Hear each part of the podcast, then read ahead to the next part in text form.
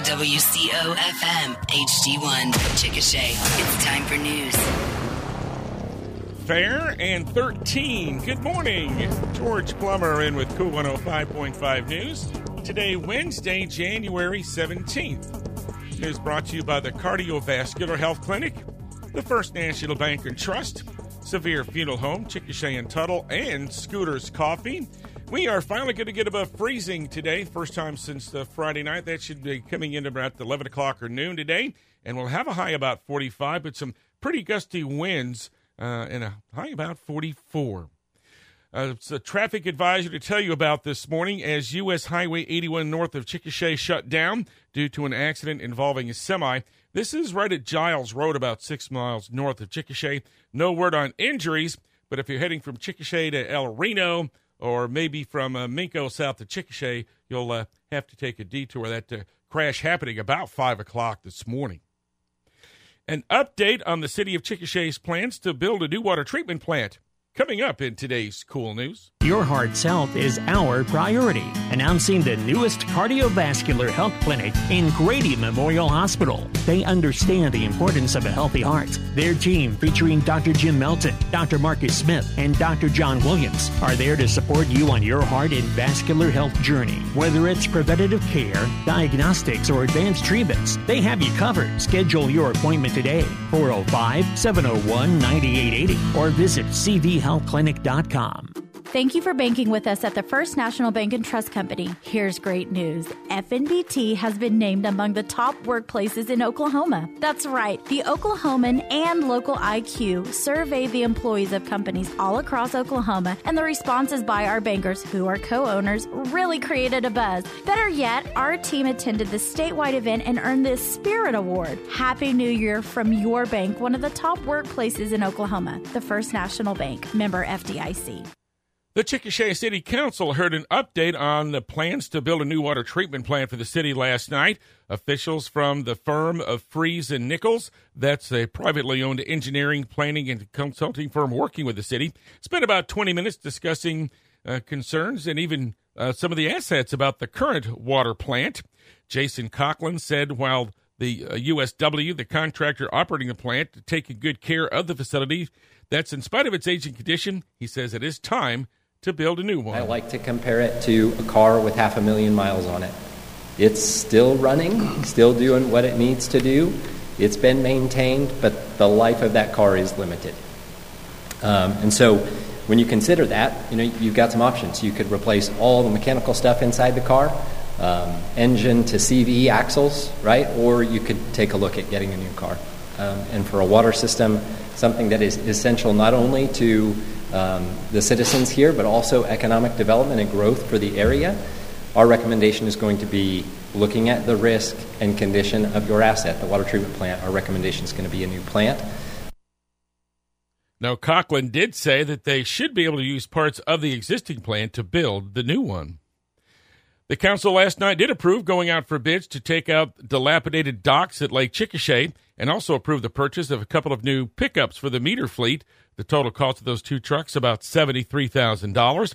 The panel also approved surplusing a 2014 Ford F-150 pickup and approved it uh, for disposal. And the council appointed Daniel Terry to the Chickasha Industrial Authority and appointed Brandy Whitehead to the Board of Adjustments. It's four and a half minutes after seven o'clock. More cool news coming right up. Severe Funeral Home has been helping Grady County families for more than 80 years. And now, a fourth generation of the Severe family, Austin Kyle, the grandson of Larry Severe, is proud to continue that tradition. Family and friends provide great support and comfort to help you through your loss. Ask about making advanced funeral arrangements which can minimize the pain during your family's time of need. Visit their website for more information about funeral planning, severefuneralhome.com or stop by either Severe Funeral Home location in Chickasha or Tuttle. Cecil Powell, the brother of the late Chickasha High School and USAO Hall of Fame baseball coach L.J. Powell, has died. Cecil was a high school baseball and basketball coach in Lawton and was named Coach of the Year in both sports. He would go on to serve as the mayor of Lawton from 1998 to 2004. Cecil Powell was 91 when he passed away on Monday. He was born in Mountain View in 1932. He was a U.S. Army veteran serving during the Korean War. Funeral service for Cecil Powell, 10 o'clock tomorrow morning at St. Paul's United Methodist Church in Lawton. A program on the dangers of fentanyl will be presented at the Chickasha High School auditorium next week. Grady County Deputy Sheriff Jim Peak, who works with the Drug Enforcement Administration, will present this program that's open to the public. That's going to be Thursday, January 21st, uh, Thursday, January 25th, 5:30 p.m. Again, that program will be open to the public. Checking energy prices, crude oil on the New York Mercantile Exchange, $72.40 a barrel. London based Brent crude, $78.29. Natural gas falls below $3 to $2.90 per million BTUs. Gold is $2,025. Silver falls below $23 to 24 make that $22.94. Other obituaries today include 75-year-old Sherry Schoolfield of Chickasha. She was a registered nurse. Funeral service will be at 10 o'clock Friday morning at Trinity Baptist Church. Arrangements are with Ferguson Funeral Home. And a funeral service for 58 year old Felicia Mulvaney of Blanchard will be at 1 o'clock Friday afternoon at Ferguson Funeral Home. She was a licensed practical nurse. Our weather forecast another cold morning. We are in the teens, but we'll have some sunshine and highs in the mid 40s this afternoon. There we will have some gusty winds uh, to about 30 plus of this afternoon.